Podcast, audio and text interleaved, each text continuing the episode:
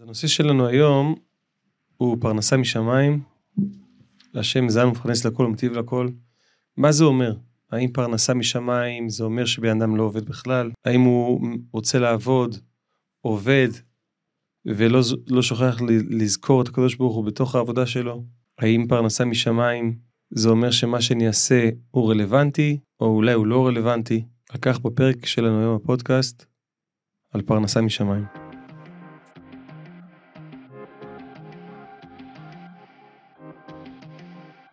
הנקודה הפנימית, פודקאסט פודקאסט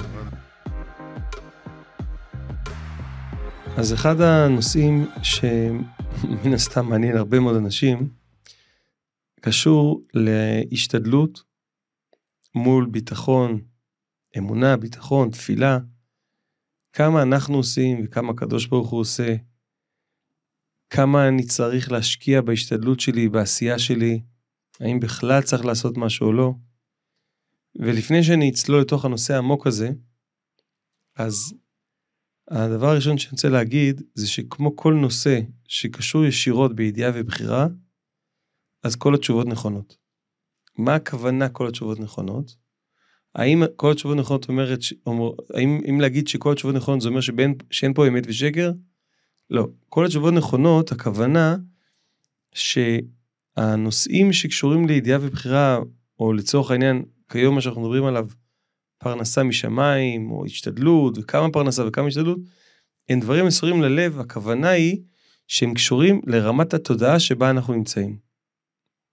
בפרשות האחרונות קראנו בדיוק על המן, שהוא לחם מן השמיים, שירד לעם ישראל במדבר, וכתוב על המן שכל אחד היה מוצא אותו במרחק לפי הצדיקות שלו, לפי העניין שלו, זאת אומרת שהיו כאלה שהיו פותחים את הדלת וישר זה היה נמצא שם, והיו כאלה שהיו צריכים ללכת לחפש את המן.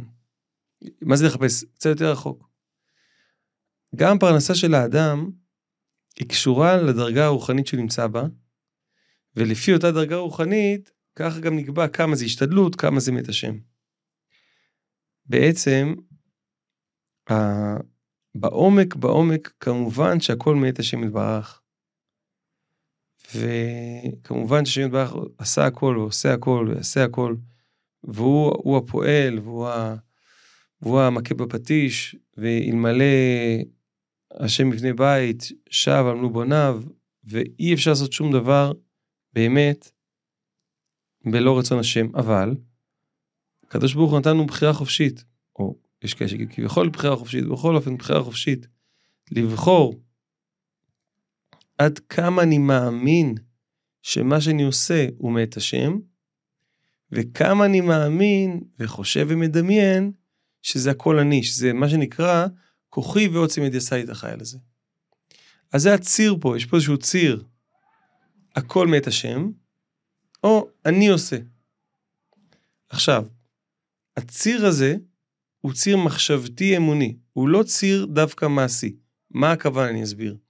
יכול להיות אדם שעובד קצת, הוא לא עובד הרבה, ועדיין הוא חושב שבמאה אחוז הוא עשה את הכסף שלו, הוא הצליח, הוא עשה.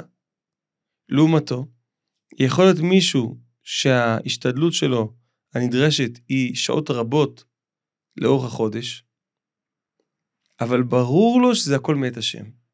ברור לו שהפרנסה היא לגמרי מאת השם, הוא עושה עכשיו איזה משהו שקשור לתיקון אדם ראשון, לתיקון הפרנסה, זה השתדלות שהוא צריך לעשות בחיים, אולי זה קשור גם לאנשים אחרים, ונדבר על זה יותר מאוחר, אבל בתפיסה שלו, הוא מבין לגמרי שהפרנסה מאת השם יתברך. אז אם הפרנסה מאת השם יתברך, למה אתה הולך לעבודה? מכל מיני סיבות. תיקון החטא, כפי שאמרתי, בגלל אנשים אחרים שדבר על זה בהמשך. בתפיסה שלו זה לגמרי מה שאין ברח. אז עוד פעם, כשאנחנו מדברים על הציר של כוחי ועוצם ידי עשה לי את החייל הזה מצד אחד, והכל מת השם מהצד השני של אותו ציר, אנחנו עדיין לא מדברים על העשייה בפועל, אלא על התפיסה שלי לגבי מי גורם למה שקורה בתוך החיים שלי. האם זה מתוך השתדלות לפעמים כוחנית של עצמי, שאני עושה, שאני עשיתי, שאני אחראי פה על כל מה שקורה, או שזה מגיע מאת השם יתברך. חשוב להבין שמה שאנחנו מדברים עכשיו הוא ציר שהוא ציר מחשבתי אמוני ולא ציר מעשי. למה? כי הרבה מהשאלות כמה לעשות ואיך לעשות ואם השם ברוך מפרנס אז אני צריך לעבוד או לא צריך לעבוד הרבה מהשאלות מגיעות מערבוב של ציר מעשי או במילים אחרות כמה השתדלות מוטלת עליי לעשות כרגע בתוך החיים עם ציר שכלי נפשי אמוני רוחני שאומר מי פה פועל בסופו של דבר מי אחראי מאיפה הפרנסה מגיעה כששני הצירים האלה, המעשי והמחשבתי-אמוני, מתערבבים, עולות הרבה מאוד שאלות. אז השלב הראשון, אנחנו רוצים להפריד בין הצירים. זאת אומרת, גם אם אני אעבוד 180 שעות ביום, בחודש, וגם אם אני אעבוד 5 שעות בחודש, או שני אנשים, אחד שעובד 180, שני אנשים ששניהם עובדים 180 שעות בחודש, ועוד שני חברים שלהם שגם עובדים אבל רק חמש שעות בחודש, זאת אומרת, יש פה ארבעה אנשים, שני הראשונים עובדים 180 שעות, ושני האחרונים עובדים כל אחד חמש שעות. כל אחד מארבעת האנשים האלה יכול להאמין שהכל בכוחו של השם יתברך, הכל מת השם יתברך, או הכל בכוחו. זאת אומרת, אם יש לנו פה את ראובן, שמעון, בזוג הראשון, אז ראובן יכול להגיד, 180 שעות שאני עובד, עדיין הפרנסה היא 100% מזה השם יתברך, ושמעון יכול להגיד, המאה שעות שאני עובד, המאה שעות בחודש, 180 שעות בחודש שאני עובד, המאה 180 שעות האלה הם 100% עמל שלי, 100% כוחי ועוצם ידי. וגם החברים שלהם, אה, לוי ואשר, שעובדים בצוות השני, שעובד רק 5 שעות בחודש, אז לוי יכול להגיד, אני עובד חמש שעות בחודש, אבל אני יודע שזה מאה אחוז פרנסה מאת השם יתברך, זעק ממנו, למרות שאני פיזית הולך לעבודה, וחברו אשר יכול להגיד, אני עובד גם חמש שעות בחודש, וזה מאה אחוז ממני, אוקיי? אז להבין, אין קשר בין הציר המעשי לציר האמוני. עכשיו, כמה אדם, נקפוץ רגע מהציר המחשבתי-אמוני לציר המעשי. כמה אדם אמור לעבוד בחודש? כל אחד והעניין שלו. אז קודם כל פרנסה, כתוב שפרנסה היא תיקון של חטא אדם הראשון. שחטא אדם הראשון חטא, ולכן בזיעת אפיך תאכל לחם. אז יש עניין קודם כל של עמל מסוים בחיים. האם העמל שלכם הוא בלימוד התורה, או בפרנסה, או גם וגם, באיזה אחוזים? זה דבר מאוד מאוד אישי, שכל אחד, כל אחד צריך לבדוק לעצמו מה הסיפור שלי, מה אני אמור לעשות, מה שאין רוצה ממני שאני אעשה. זה קודם כל, זה השלב הראשון בציר המעשי, כמה שעות. זה עוד לא נוגע למה מקור הפרנסה, זה רק נוגע לכמה השתדלות אני צריך לעשות. יש סיפור על הבעל שם טוב הקדוש, שיום אחד הוא הולך לדפוק בבית של איזה עשיר והלך, הוא הלך בערב שבת, הלך דפק לעשיר הזה בדלת, והלך. אז העשיר הזה רץ אחריו, אמר לו, הלו, הלו, לאן אתה הולך? אז אומר לו הבעל שם טוב, מה הכוונה? העשיר אומר, אני יודע בדיוק למה הגעת אליי. אתה באת כדי לקבל ממני כסף, צדקה לשבת, נכון? בעל שם טוב אמר לו, נכון. אז העשיר אומר, אז אני לא מבין, אז למה ברחת? למה הלכת? למה לא חיכית? למה לא חיכית לי? אז הבעל שם טוב אומר לו, ההשתדלות שלי הייתה לבוא ולדפוק לך בדלת. זה מה שאני הייתי אמור לעשות, זאת ההשתדלות שלי. ואתה, כנראה שההשתדלות שלך הייתה לרוץ אחריי, כמו אותם אלה שמקב... ש... שקיבלו את המן ליד הדלת, או קצת יותר רחוק. הבעל שלנו אמר, זאת ההשתדלות שלי, אני רק הייתי אמור לבוא ולדפוק לך בדלת. אז גם כל אחד ואחת מאיתנו, כמה אני אמור לעבוד, זה דבר מאוד אישי, שקשור להשתדלות של מה שאני צריך לעשות. והלוואי שהייתה לי נוסחה פשוטה, שהייתה יכולה לעזור לכל אחד להבין כמה הוא או היא צריכים לעבוד. Uh, האמת ששמעתי פעם איזשהו רעיון או איזושהי נוסחה מהרב טייכנר, אני אשתדל בעזרת השם להגיד אותה בהמשך, אחרי שנדבר uh, יותר קצת על הציר המחשבתי אמוני. בכל מקרה אנחנו כרגע עדיין בציר המעשי, שבן אדם עובד מספר מסוים שעות uh, בחודש. אז סיבה אחת שאמרנו שהוא יכול לעבוד, זה מצד חטא אדם הראשון, תיקון החטא. סיבה שנייה, היא יכולה להיות מצד הוצאת הכוחות שלו, הכישרונות שלו, מכוח אל הפועל. כתוב בגמרא שכל אחד אוהב את העבודה שלו. במאמר המוסגר, היום רואים הרבה אנשים שלא אוהבים את העבודה שלהם, אולי גם על זה נדבר. אבל בן אדם אוהב את העבודה שלו. אני הכרתי אה, חבר יקר, צביקה, שהוא, אה, העניין שלו היה נפחות, הוא היה עובד עבודה קשה, נפח, ממש אה, משקיע המון זמן וכוחות, מה שקוראים לפעמים עבודה שחורה, עבודה פיזית קשה, והוא היה נהנה מזה ממש. זה היה תענוג שלו. הוא אהב ללכת לעבוד, הוא אהב לעשות את העבודה הזאת, הוא נהנה מזה. אז זה חלק מהוצאת הכוחות שלו מכוח אל הפועל. זה חלק מהעשייה שלו בחיים. זה לא קשור עדיין, אני עוד פעם, אני כל פעם, אני כל פעם מזכיר את זה, כדי שזה ייכנס לנו יותר ויותר פנימה, זה לא קשור למי מביא לו את הפרנסה. הוא יכול להאמין באמונה שלמה ופשוטה, ובעזרת השם אני מקווה שהוא עושה את זה, שהשם יתברך זן ומפרנס הכל ומטיב לכל, והוא זה שנותן לו את השפע, ועדיין הוא מרגיש צורך פנימי לצאת וליצור בברזל שערים, יצירות אומנות וכדומה. וזה, וזה ה, ה, נקרא לזה התירוץ המעשי של הפרנסה שלו, שמגיע מהשם יתברך. יכול, וחבר שלו יכול לעשות אותו דבר, וחס ושלום להאמין שהכל הוא עושה, וזה הכל עבודה קשה, וזה הכל יגיעות. אז אמרנו שהסיבה השנייה שבן אדם יכול לעבוד, זה להוציא מהכוח אל הפועל, כוחות שלו. הדבר הנוסף הוא שהרבה הרבה אנשים, הרבה מאיתנו, עוסקים במלאכות ובעבודות שהן קשורות לעוד אנשים. למשל, נניח שאת סייעת בגן, ואת נצרכת לעולם מצד זה שאת סייעת, לא רק מצד זה שככה את מקבלת הפרנסה שלך, זה מהצד שלך, אלא שאותו גן ילדים צריך אותך. שאין בך שם אותך בתוך המקום הזה, כדי לתת למישהו אחר. ואז אנחנו הולכים לעבודה, לא כי זה אני וזה העניין שלי, אלא כי אני משרת פה משהו גדול יותר. וזה יכול להיות מורים, וזה יכול להיות עובדים סוציאליים, וזה יכול להיות uh, מדריכים בכל מיני תחומים, וזה יכול להיות uh, כל, כל תחום שקשור לעבודה עם מישהו אחר. זה יכול להיות גם מישהו שלמשל יש לו uh, שדה, והיבולים האלה זה מה שמאכיל את תושבי האזור, שהוא מוכר את זה לאנשים במקומות יותר מרוחקים. ו- ו- וזה, והעבודה שלו היא לא קשורה רק, רק למה שהוא רוצה לעשות או לקוחות שלו, אלא זה קשור לעוד אנשים. אז הרבה מאוד פעמים העבודה שלנו היא לא קשורה, מה זאת אומרת הרבה מאוד? 99% מהזמן, כשבן אדם עובד, אז יש איזה משהו שיוצא, איזה תוצרת, שקשורה למישהו אחר. בין אם זה הבוס שלו, בין אם זה הלקוחות שלו, בין אם זה אנשים שנמצאים באזורים אחרים בכלל. מה שאנחנו עושים, העשייה שלנו המעשית היא לא קשורה רק אלינו.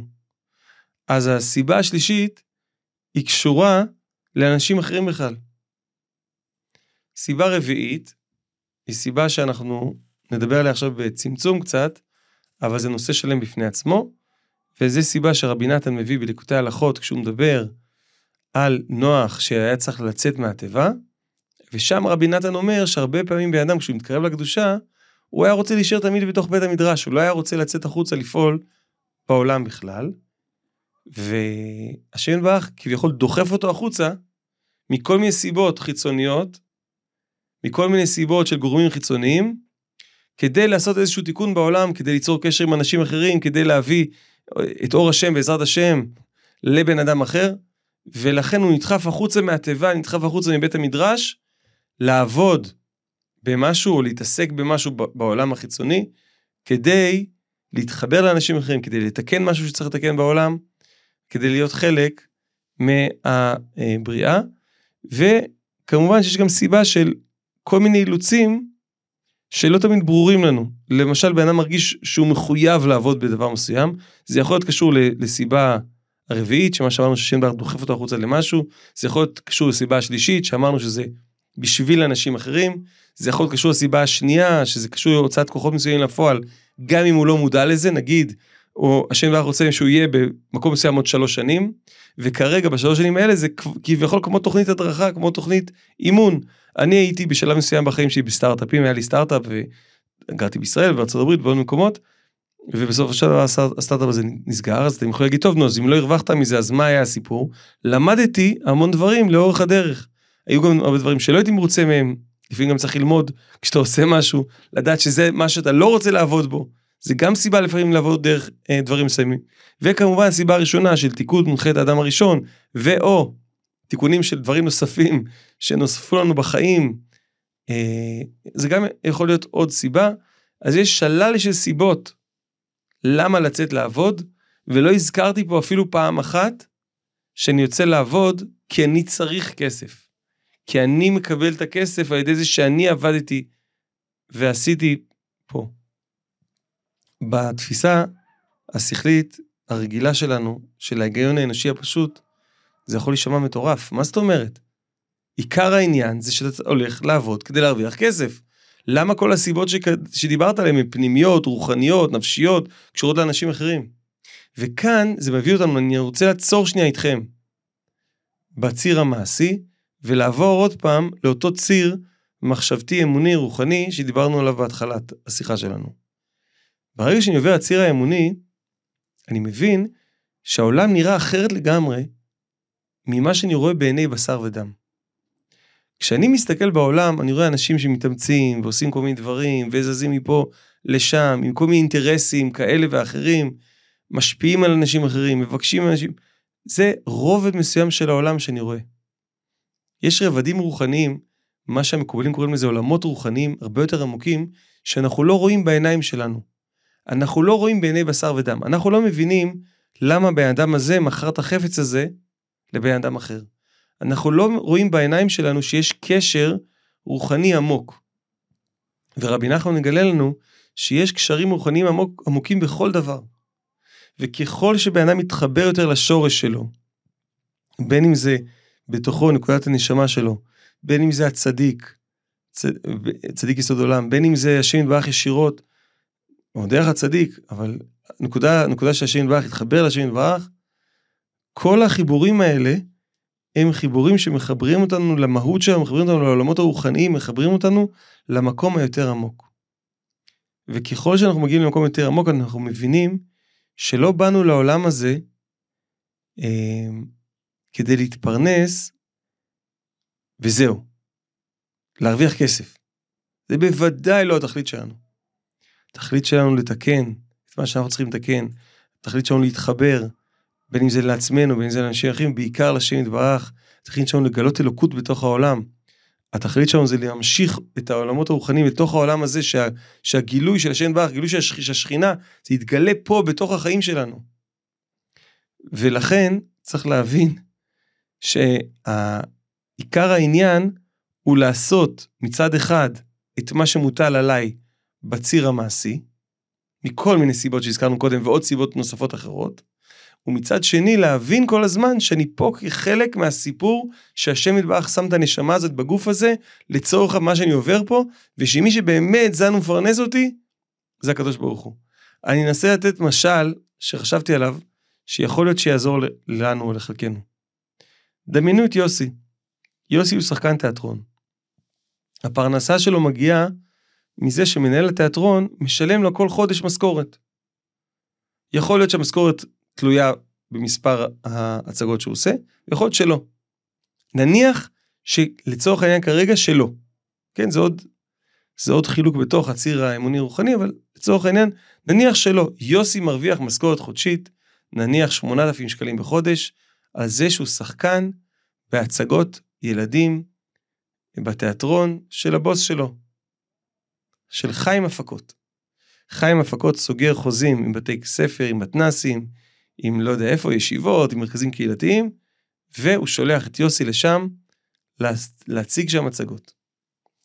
ההצגה שיוסי מציג, בהצגות שונות שהוא עובד לאורך החודש בתיאטרון חיים הפקות, הוא מתנהג בתוך ההצגה בתפקידים שונים. פעם אחת הוא שוטר, פעם אחת הוא חקלאי, פעם אחרת הוא מתכנת מחשבים, פעם רביעית הוא תלמיד כולל. הוא משחק בהצגות של חיים הפקות בכל מיני תפקידים. עכשיו, הילדים רואים אותו נניח בהצגה שבה הוא חקלאי, ובהצגה הזאת הוא מוכר פלפלים שהוא הביא מהשדה שלו. והוא מתייגע, והוא סוחב את שק הפלפלים, והעשיר שבהצגה משלם לו מטבע זהב גדול, ואז המטבע נגיד נאבד לו, והוא הולך לחפש אותו, והוא עובר תלאות רבות בתוך ההצגה. כשהילדים ישאלו אותם, תגידו, ממה יוסי מתפרנס? הם יגידו לכם, זה ברור. יוסי מתפרנס מעמל כפיו שהוא הולך וכותב פלפלים ומוכר אותם בשוק, והעשיר קונה ממנו. ואותם ילדים שרואים אותו בהצגה כמתכנת, איך יוסי מתפרנס? אה, יוסי הוא עובד בהייטק, הוא מרוויח משכורת מאוד מאוד גדולה, כמה הוא מרוויח בחודש? 40 אלף שקל. אבל אנחנו יודעים שבין כאוסף פלפלים שעומד בפרך בהצגה הראשונה, ובין כהייטקיסט שאולי לא רואה כל כך את הילדים שלו, אבל מקבל 40-50 אלף שקל בחודש בהצגה השנייה, בסופו של דבר, בשני המקרים מדובר על אותו יוסי, שמקבל את ה-8,000 שקל שלו בחודש מחיים הפקות, שסוחר אותו בתור דמות שונה בהצגות השונות. גם כן אפשר לתת עכשיו דוגמה על אותו, על הדמות שלו כתלמיד כולל וכדומה. אבל כל מי שמכיר את הסיפור מבפנים, ברור לו שיוסי לא מקבל באמת את הכסף בסוף החודש מכמה פלפלים הוא מכר בהצגות. הפלפלים הרי בסופו של דבר השיר מחזיר לו אותם, לוקחים את זה, שמים את זה בתוך הטנדר של אה, חיים הפקות, וגם לא בתור הקוד שהוא כותב, כי הוא בכלל לא יודע לכתוב קוד, הוא רק יושב מול מסך בהצגה שהוא מתכנת. ונראה כאילו שהוא כותב, אבל אנחנו יודעים שאת הכסף הוא לא מקבל, קודם כל הוא לא מקבל 40 או 50 אלף שקל, כמו שבהצגה נאמר, הוא מקבל 8,000 שקלים, ואת זה הוא מקבל איזשהו שחקן. אז כמה שהמשל הזה אולי נראה לכם דמיוני ומרוחק, אפשר להבין שזה חלק מהמשל, שהנמשל פה זה אנחנו בתוך העולם, השם יתברך שלח את הנשמה לתוך העולם. והוא זן ומפרנס אותה בצורות שלו ובחישובים שלו, בלא כל קשר. והוא זן מביצי קנים ועד קרני ראמים, מהחיות הקטנות ביותר, הוא זן ומפרנס אותם, ועד החיות הגדולות והמופלאות ביותר, את כולם הוא מפרנס. השאלה היא לא מי מפרנס, לא מי מפרנס אותי כי זה השם דבר מפרנס אותי, אלא מה אני אמור לעשות בתוך החיים שלי, מה אני אמור לעשות בתוך העולם הזה. מה יוסי משחק בתוך ההצגה ולמה. עכשיו יכול להיות שיוסי משחק עכשיו בתור מתכנת או בתור מוכר פלפלים כדי לעבור את התיקון שיוסי צריך לעבור. אני עכשיו לוקח את המשל ומשכלל אותו קצת. אתם יודעים איך יוסי התחיל לעבוד בחיים הפקות בתור שחקן? אימא של יוסי ראתה שיש לו קשיים מסוימים בתחום הרגשי או בתחום אחר, והיא הציעה לו ללמוד משחק. והוא הלך ללמוד משחק, ויש להורים של יוסי חבר שקוראים לו חיים הפקות, שיש לו, אה, שהוא לוקח שחקנים והוא עושה הצגות. והיא דיברה עם חיים הפקות, עם אותו חיים, חיים כהן נגיד, והסבירה לו שיוסי יש לו בעיות רגשיות כאלה ואחרות, שהוא למד משחק. ואם יש אולי הצגה שתוכל לעזור לו להתגבר על אותם קשיים. ואז כשיוסי מגיע לעבוד אצל חיים, חיים אומר לו, היום אתה מוכר בהצגה פלפלים לעשיר שיתנהג לך לא כל כך יפה, יבזה אותך או בהצגה. ויוסי אומר לעצמו, אוי ואבוי, זה הדבר שאני מנסה להימלט ממנו כל החיים. אבל מה לעשות, 8,000 שקל בחודש, אני חייב לעבוד בהצגה הזאת. ואחרי יש עוד איזשהו תיקון שהוא צריך לעשות בהצגה של המתכנת לצורך העניין. וכך, השם יתברך מתאים לכל אחד ואחת מאיתנו את התוכנית טיפול המדויקת שאנחנו צריכים לעבור דרך החיים, שהנפש שלנו צריכה לעבור תיקונים מסוימים, שהנפש שלנו צריכה לעבור דרך דברים מסוימים כדי להוציא כוחות ועוד ועוד ועוד. והקשר בין הפרנסה עצמה לבין היגיעה והעשייה הוא יכול להיות מקרי הרבה פעמים. גם בעיני המתבונן. הרבה אנשים עובדים במשהו מסוים, אומרים, אני עובד, עובד, עובד, עובד עוד שעות ועוד עבודה ועוד עבודה, ואני לא מצליח לסגור את החודש. וחבר שלו יכול להגיד, ברוך השם, פרנסה משמיים ובקלות.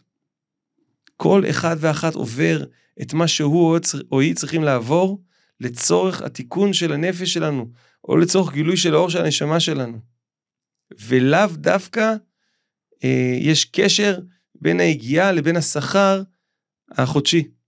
אלא להבין, יש ציר פה שאומר כמה אני מאמין שהקדוש ברוך הוא זן ומפרנס לכל, ויש ציר של מה אני אמור לעשות בחיים. עכשיו, אחרי שהגדרנו את שני הצירים האלה, אני רוצה לגעת במשהו שפעם שמעתי מהרב שמעון טייכנר, אחד מחסידי ברסלב שמלמד הרבה מאוד תורות מקודם מהר"ן, מישהו פעם שאל אותו איך לדעת כמה אני צריך לעבוד. אז הוא נתן לו תשובה ככה, אני לא יודע, אולי זה היה רק לאותו בן אדם, לא יודע אם התשובה הזאת תועיל לכם או לא תועיל לכם, אבל כך הוא אמר לו.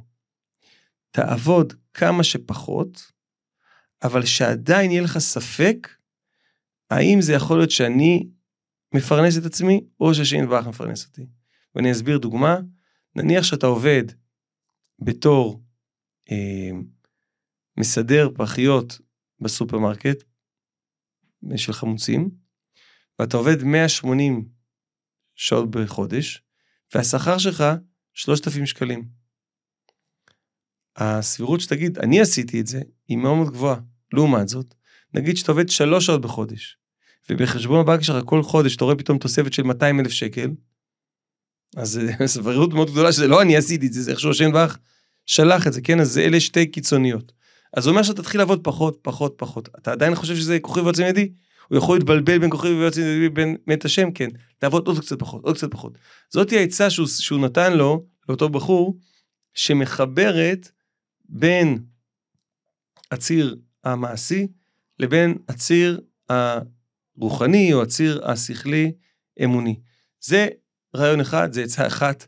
כל אחד ואחת יכולים למצוא את המקום שלו, מה אני אמור לעשות, ואיך אני אמור לעשות. אני, אני לפעמים uh, מדבר עם אנשים, אני אומר להם, אני בכלל לא, אני, או שאני עובד אצל הקדוש ברוך הוא, או שאני עובד אצל הספרים, בכלל אני לא, זה לא עניין שלי פה בדבר הזה, אני הרבה פעמים הולך ועושה דברים, שיעורים וסדנות וכל מיני דברים, וזה לא החישוב של כמה אני ארוויח, כי אני מאמין ששם בך בכל מקרה יעזור ויפרנס אותי.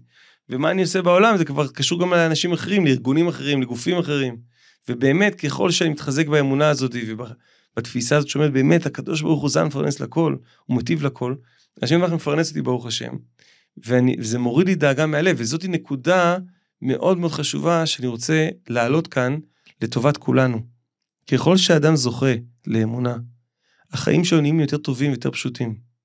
זה לא אומר שהוא לא מת, מתאמץ, זה לא אומר שהוא לא, לא פועל בעולם, אבל מה החוויה הפנימית שלי? האם החוויה הפנימית של תסכול, של מרירות, של, אה, של עפר, או של שמחה, של התלהבות, של טוב בחיים שלי, של טוב בחיים שלי. ככל שאני מצליח בציר השכלי, אמוני, רוחני, לעבור לכיוון שאומר, השם יתברך זן ומפרנס הכל ומטיב לכל. ככל שאני מצליח לזוז בציר הזה, לכיוון הזה, להאמין שהשם יתברך מנהיג את מה שעובר עליי, שזה לא בטעות, שהכל כוונת מכוון, שזה לטובתי העליונה, ושהשם יתברך יודע בדיוק מה קורה פה, והוא אחראי על מה שקורה פה, ואני רק צריך לעשות את מה שמוטל עליי, ולא השתדלות יתרה, ככל שאני עושה את זה, החיים הופכים לגן עדן כאן ועכשיו. וככל שאני הולך בציר הזה לכוחי ועוצם ידי, אז כמות התסכולים והחרדות ו- ו- והחוויות השליליות גדלה בצורה משמעותית. ולכן, קודם כל בציר הנפשי, שכלי, רוחני, אמוני, אני רוצה כמה שיותר להתחזק כל הזמן, שוב ושוב, עוד ועוד, בזה שהשם יתברך זן ופרנס לכל ומטיב לכל. בציר המעשי, כל אחד ואחת, לפי מה שאמרנו קודם, הרבה מאוד סיבות והרבה מאוד חישובים, להבין מה אני אמור לעשות. וגם שם, ככל שאנחנו זוכים לגלות הקדוש ברוך הוא יותר בעולם, אז אנחנו מרוויחים גם בציר הזה. שאני עושה משהו שאני מחובר אליו, שאני עושה משהו שמביא טוב לחיים שלי. יכול להיות שיש מישהו שמבחינתו לעשות משהו טוב זה נגיד נגיד מישהי שלומדת עבודה סוציאלית, היא רוצה להיות עובדת סוציאלית, היא מרגישה שזה ההגשמה של הטוב בחיים. או מישהו אחר שעוזר לילדים מתקשים בתחום מסוים, וזה הגשמה של הטוב בחיים, אפילו בלי הכותרת שהוא מגלה תור השם יתברך בתוך העולם, מעולה, אז זה מה שהוא עושה. עיקר העניין, אומר רבנו הקדוש בתורה כ"ט, שהתיקון של הפרנסה, שהתיקון של המשא ומתן, הוא על ידי זה שאני חושב על הצדקה, אני חושב איזה טוב יצא למישהו אחר ממה שאני עושה. הוא אומר בהמשך התורה שיש משא ומתן, מסע זה הרבה העוונות שיושבים עלינו, המסעות שיש, משא ומתן, המסע זה העוונות שיושבים עלינו, הכבדות של הפרנסה לפעמים, ומתן זה מה שממתיק את המסע. מתן זה הצדקה, זה הנתינה לאחר, זה היציאה מהנקודה המצומצמת הזאת של המקבל המסכן, שהוא כל הזמן צריך, במירכאות, לריב עם העולם. וזה הגעה למקום של נתינה, של השפעה, של העברה הלאה. ובתורה אחרת, רבנו מדבר על זה. שהמשא ומתן. שבעצם תאוות הממון, היא לא קשורה דווקא לכמה כסף יש לך או אין לך, אלא כמה אתה מאמין שהשם יתברך יכול לפרנס אותך בקלות. וזו שאלה, כל אחד ואחת יכולים עכשיו לעצור שנייה בתוך השיעור הזה, הפודקאסט הזה, ולהגיד, כמה אני מאמין שהקדוש ברוך הוא יכול לפרנס אותי בקלות. וכמה שהתשובה תהיה, מאמין בזה, אבל מכל הלב, ככה הפרנסה יכולה להיות בקלות, ואנחנו יוצאים, מתרחקים מתאוות המון. וכמה שהתשובה תהיה, מה פתאום, אני צריך להתאמץ קשה, אני צריך לעבוד קשה, זה הכל כוחי ויוצאים ידי, ככה אנחנו זזים שוב בסליידר הזה של בין אה, השם יברך זר מפרנס לכל לבין אני עושה בעצמי למקום היותר קשה, למקום יותר מכווץ, למקום של יותר קשיים בתוך החיים שלנו. שנזכה למשא ומתן באמונה, שנזכה להבין ולזכות ולחיות את זה שהפרנסה משמיים, ושנזכה לגלות את אור השם יתברך בעולם, בתוך החיים שלנו ובתוך החיים של הסובבים אותנו בעזרת השם.